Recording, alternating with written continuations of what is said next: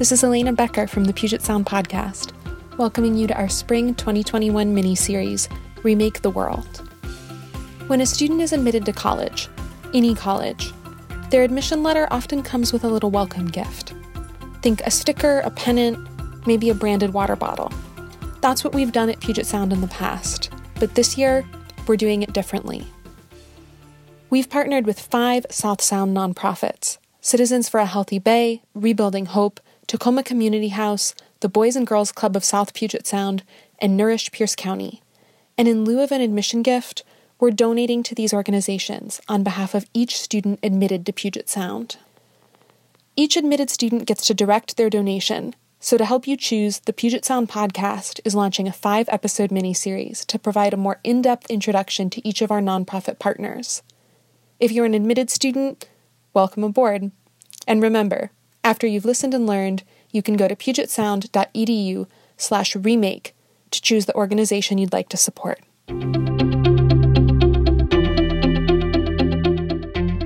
With that, it's my pleasure to introduce you and all of our listeners to Citizens for a Healthy Bay, an environmental nonprofit that engages people to clean up, restore, and protect Commencement Bay, its surrounding waters, and natural habitat.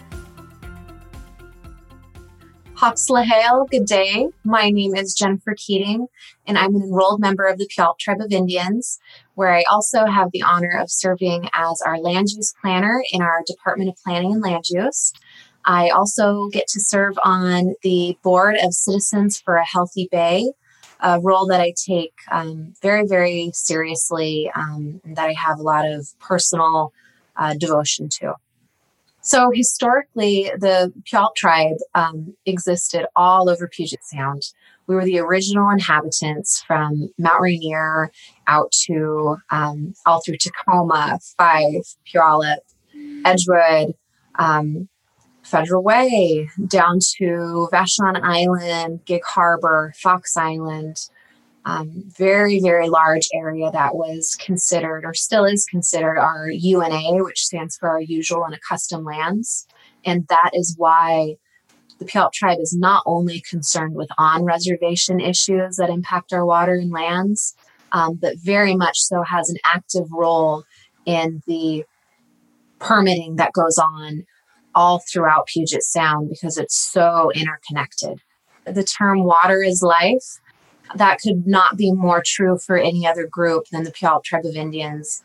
Um, our origin story actually is that the Puyallup people came from the Salmon people. They are our ancestors, and we truly still believe that our purpose on this earth is to protect that water um, and protect our, our brothers and sisters salmon um, so that they can return each and every year. And they can't do that without clean water um, and people stewards of the waterways protecting those resources. So, one of the reasons why there's such a natural relationship between Citizens for a Healthy Bay and the Puyallup Tribe of Indians is because of the watershed that both groups protect. Um, that watershed starts at the um, Tacoma, the, the mountain, which is now known as Mount Rainier, uh, that had a name long before settlers came um, but was cast aside when it was renamed Mount Rainier. Um, so those waterways start with the, the mountain, and that's why the Puyallup tribe actually considers the mountain our grandmother because she provides life giving waters for salmon um, all through the estuaries and creeks and down through the Puyallup River and out to Commencement Bay, which is exactly the same watershed that Citizens for a Healthy Bay helps protect um, whether that be on bay patrols um, or working on policies that protect those waterways. Those are uh, very close and very dear to exactly what the tribe's working on. So, Citizens for Healthy Bay, or, or CHB, as we'll refer to it, has been in Tacoma for almost 31 years now and was created by a group of citizens that were really concerned about the amount of um, contaminated sites in Commencement Bay and what that meant for public health and environmental health. This is Erin Dilworth, Policy and Technical Program Manager at Citizens for a Healthy Bay. So, Commencement Bay is the natural estuary of the Puyallup River. So, we're a freshwater river meets a you know a salty, briny ocean type of um, water body, and so, but it's been very industrialized and um, and filled in and and basically made it so that like the way that if you look at the tide flats from above you see a lot of right angles and very straight lines you know that's not very natural. Um, so a lot of that has been filled in with material to kind of create these very nice straight shipping channels.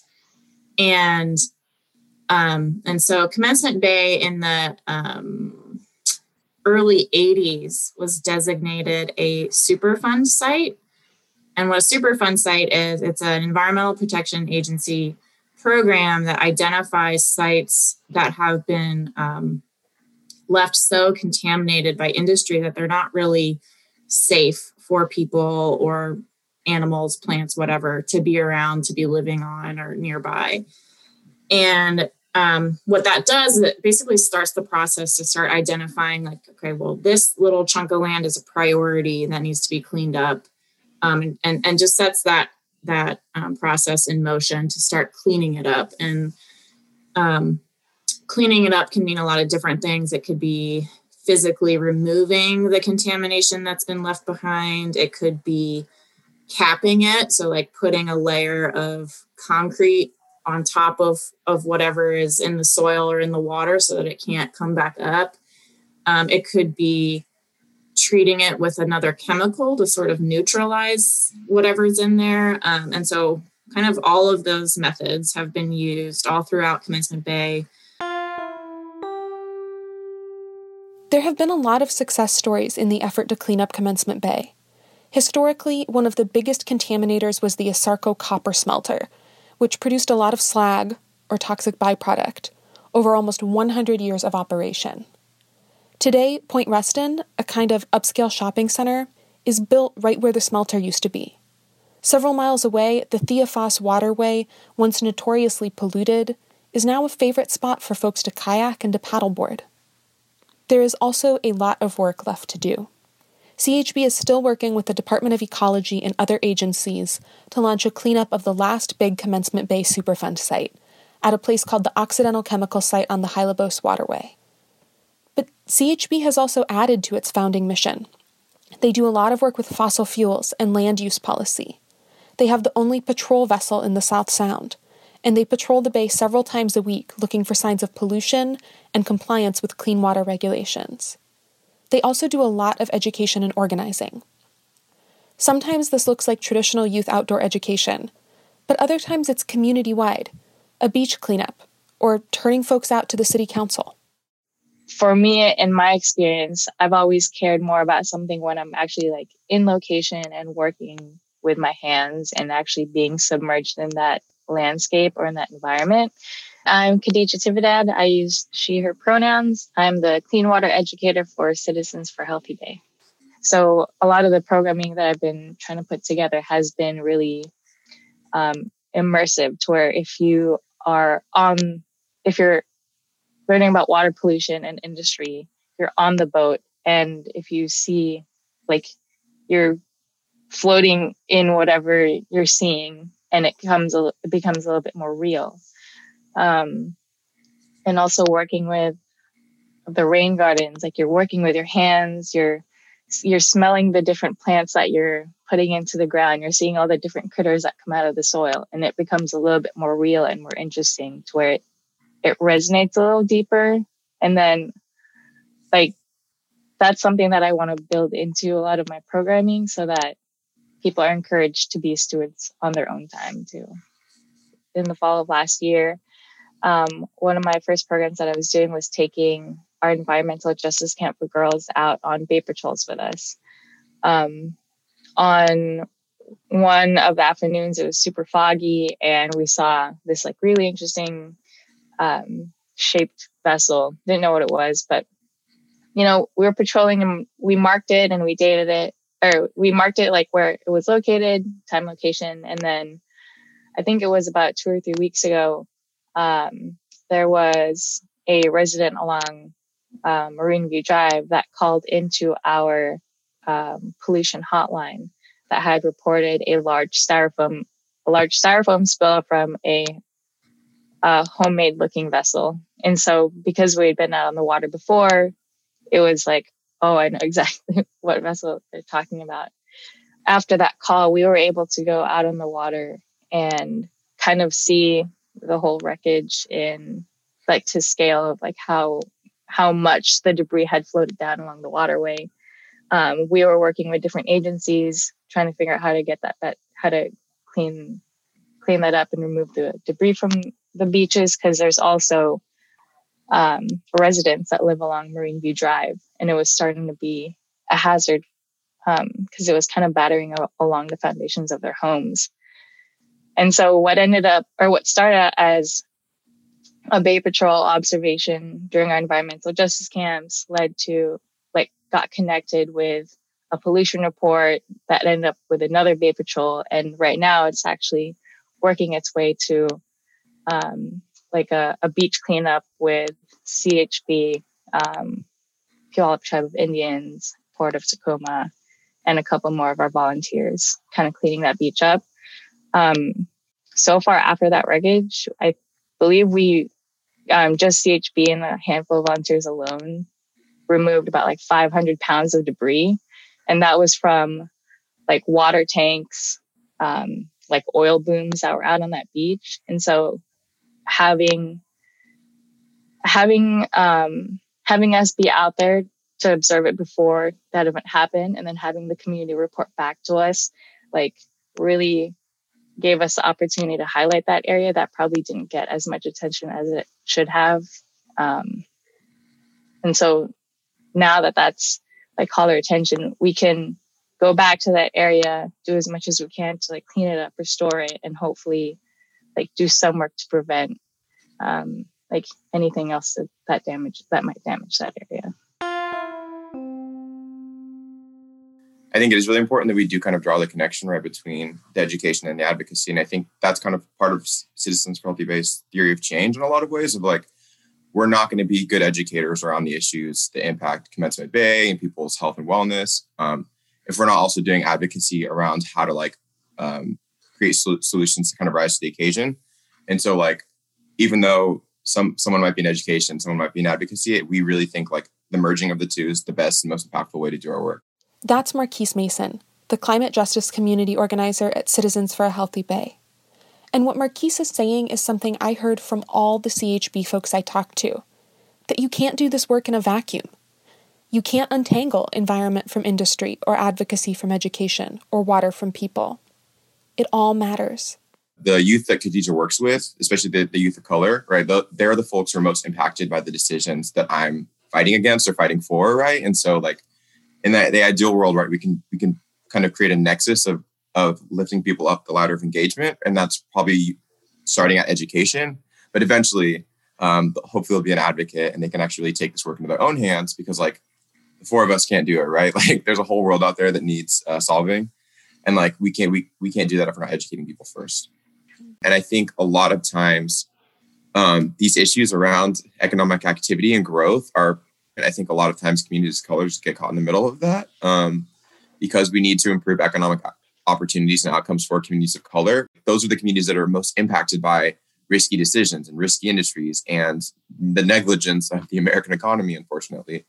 And so, um, you know, my work as a climate justice organizer is around better connecting to communities that do not get um, that do not get a say in these matters. Caring about the environment is not a white issue. I think that's kind of something that's happened over the decades. Is conservation has been so whitewashed that it sometimes people like like to use that then against um, progress, right? And you know, obviously not in good faith. There's so many roadblocks, and a lot of that is is education and access and cultural attitudes and economic, um, you know, access and activity. This idea that none of us can do this alone is also something that came up again and again. These issues clean air, clean water they're human issues. They impact all of us, they take all of us. Here's Jennifer Keating again. Working with groups like Citizens for a Healthy Bay to promote not only a better lifestyle for the Tacoma community, but also for our tribal communities, we rely on those partnerships to make our, our voice stronger in a non tribal community. Because often groups like Citizens for a Healthy Bay have relationships with other uh, environmental agencies, with um, city officials that the tribe might not have. Or if we do, by having those partners um, pushing, it's it's those are votes. Those are votes that that they they weigh and they matter and sometimes uh, a larger group that shouting the same thing seems to get through better than just the tribe um, with our what we're trying to communicate there it blows my mind how often you talk to people and they're like i hope the work that i'm doing matters and i just want to shake them and you have no idea how important the work you're doing matters how i mean the the existence of the Puyallup tribe. I, I don't want my kids to grow up and think that they are a casino tribe. We're a fisheries tribe, and that's at stake. It's that it makes me emotional, but it's very sad. We're at a turning point that if something doesn't change, there will be no fisheries. It'll be something that we look back on in a story we tell our grandkids just the same way that our grandparents tell us when they were here, there were so many fish in the Puyallup River you could walk across it. Look at it now. So it's very real. The, the risk is now. It's not, it's not later.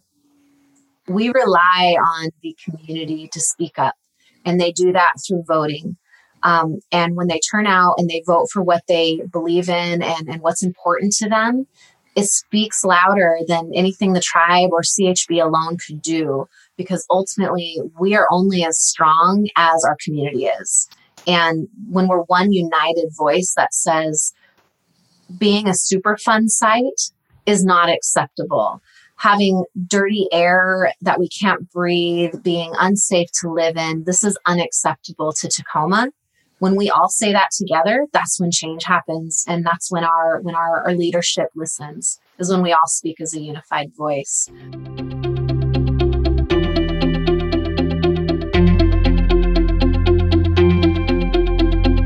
My profound thanks to Jennifer, Marquise, Erin, and Khadija, not just for joining me on the podcast, but for doing this work every day.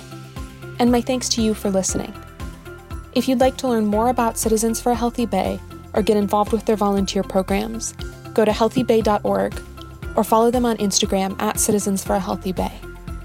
To learn more about the Puyallup Tribe of Indians or the history of settler colonial occupation in Washington state, go to puyallup-tribe.com. If you're an admitted student, remember that you can go to pugetsound.edu slash remake to direct your donation and support this work. I also hope you'll join us for our other four episodes of Remake the World, highlighting Tacoma Community House, the Boys and Girls Club of South Puget Sound, Nourish Pierce County, and Rebuilding Hope. You can subscribe to PS, the Puget Sound podcast, wherever you listen to podcasts to make sure you never miss an episode. The Puget Sound podcast is recorded and produced by Moonyard Studio. I'm Elena Becker. Thanks for listening.